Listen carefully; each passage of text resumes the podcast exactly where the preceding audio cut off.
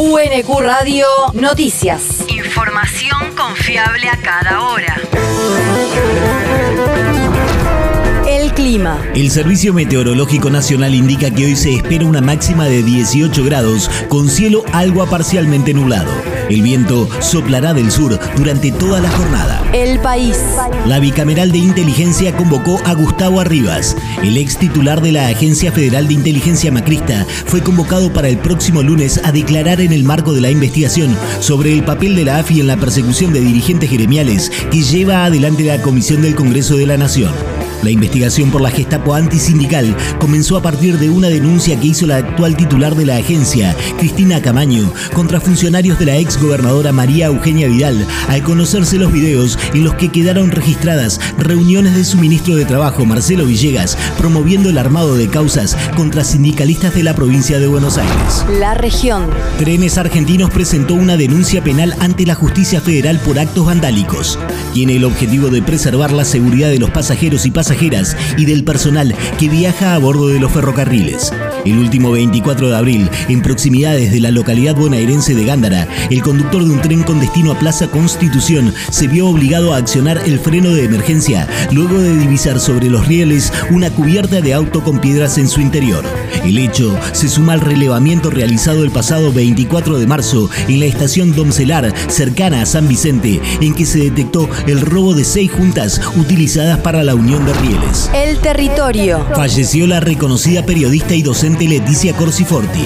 La locutora, periodista, profesora de educación física y promotora de la cultura en Quilmes murió a los 89 años. Con una vasta trayectoria como docente, llegó a ser directora de la escuela normal y se destacó en distintas disciplinas deportivas como básquet y atletismo. Además, durante 30 años condujo un programa semanal en una radio local y antes pasó por emisoras nacionales como Continental, Radio Argentina, Radio Mitre y Radio América. El mundo. Más de 1.500 menores salvadoreños fueron detenidos durante el estado de excepción.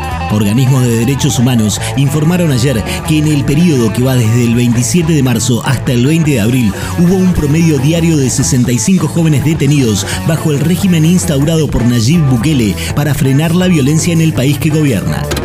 Lo que se concluye de la solicitud del Consejo de Ministros Claudia Ortiz, diputada opositora por Vamos. es que están diciendo que no se puede combatir la inseguridad, que no se pueden perseguir a los criminales sin quitarle los derechos constitucionales a todos los salvadoreños.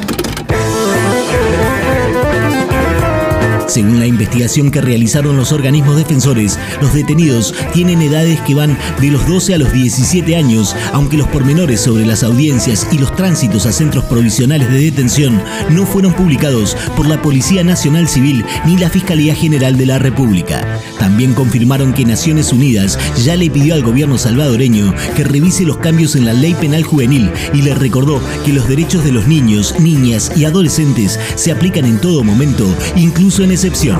La universidad. Diplomatura en promoción del cuidado integral de las personas gestantes, niños y niñas en la primera infancia.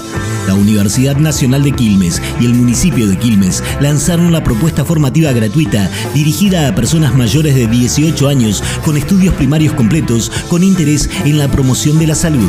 La cursada será desde junio a noviembre y la modalidad será semipresencial con prácticas comunitarias supervisadas. Para consultas y preinscripción, escribir a diplopromotorasdesalud.quilmes.gmail.com El deporte. Perú tiene fecha confirmada para el repechaje de la Copa del Mundo. La Federación Peruana de Fútbol confirmó que su seleccionado jugará el repechaje por un lugar en el Mundial de Qatar 2022 el próximo 13 de junio ante el ganador de la plaza por la Confederación Asiática de Fútbol, Emiratos Árabes Unidos o Australia. Será en Doha, Qatar, en el Ahmad Bin Ali Stadium.